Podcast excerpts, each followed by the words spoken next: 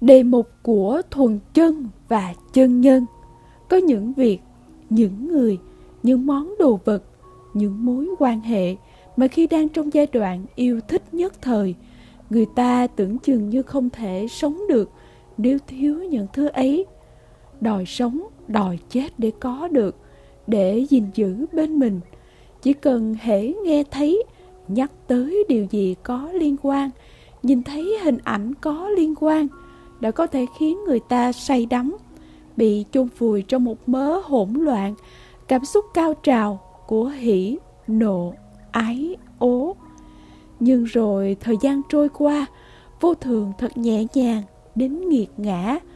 Những người, những vật, những món đồ, những mối quan hệ ấy có khi trở nên bình thường lắm thay.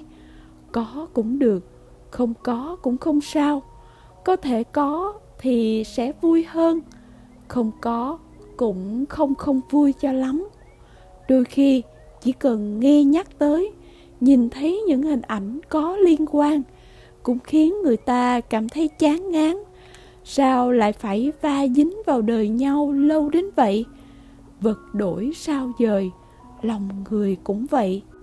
Nó là một dạng tâm tình mà từ xưa đã được nói tới với nhiều cách như là văn mình vợ người, có mới nới cũ, đứng núi này trong núi nọ, dễ có dễ chán, dễ đến dễ đi.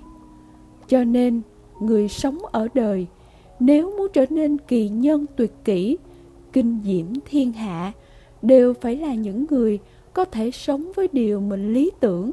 Dù yêu thương cũng vậy, tín ngưỡng cũng như vậy tự tin cũng không khác.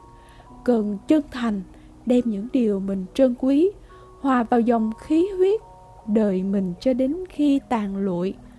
Có điều cần lưu tâm là khi đem thứ gì đó hòa vào khí huyết của mình, nên là những điều thiện lương chân thực, hữu dụng cho thế gian, hữu tình đa sự.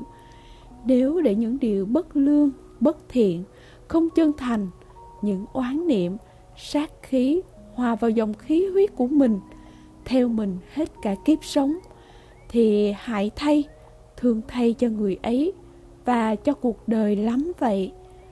Người sống ở đời, dù là tu hành giả hay là người thế gian, cũng nên có đời sống tâm linh, tư duy hướng thượng, hướng thiện vậy. Đó cũng là một trong những đề mục của thuần chân chân nhân.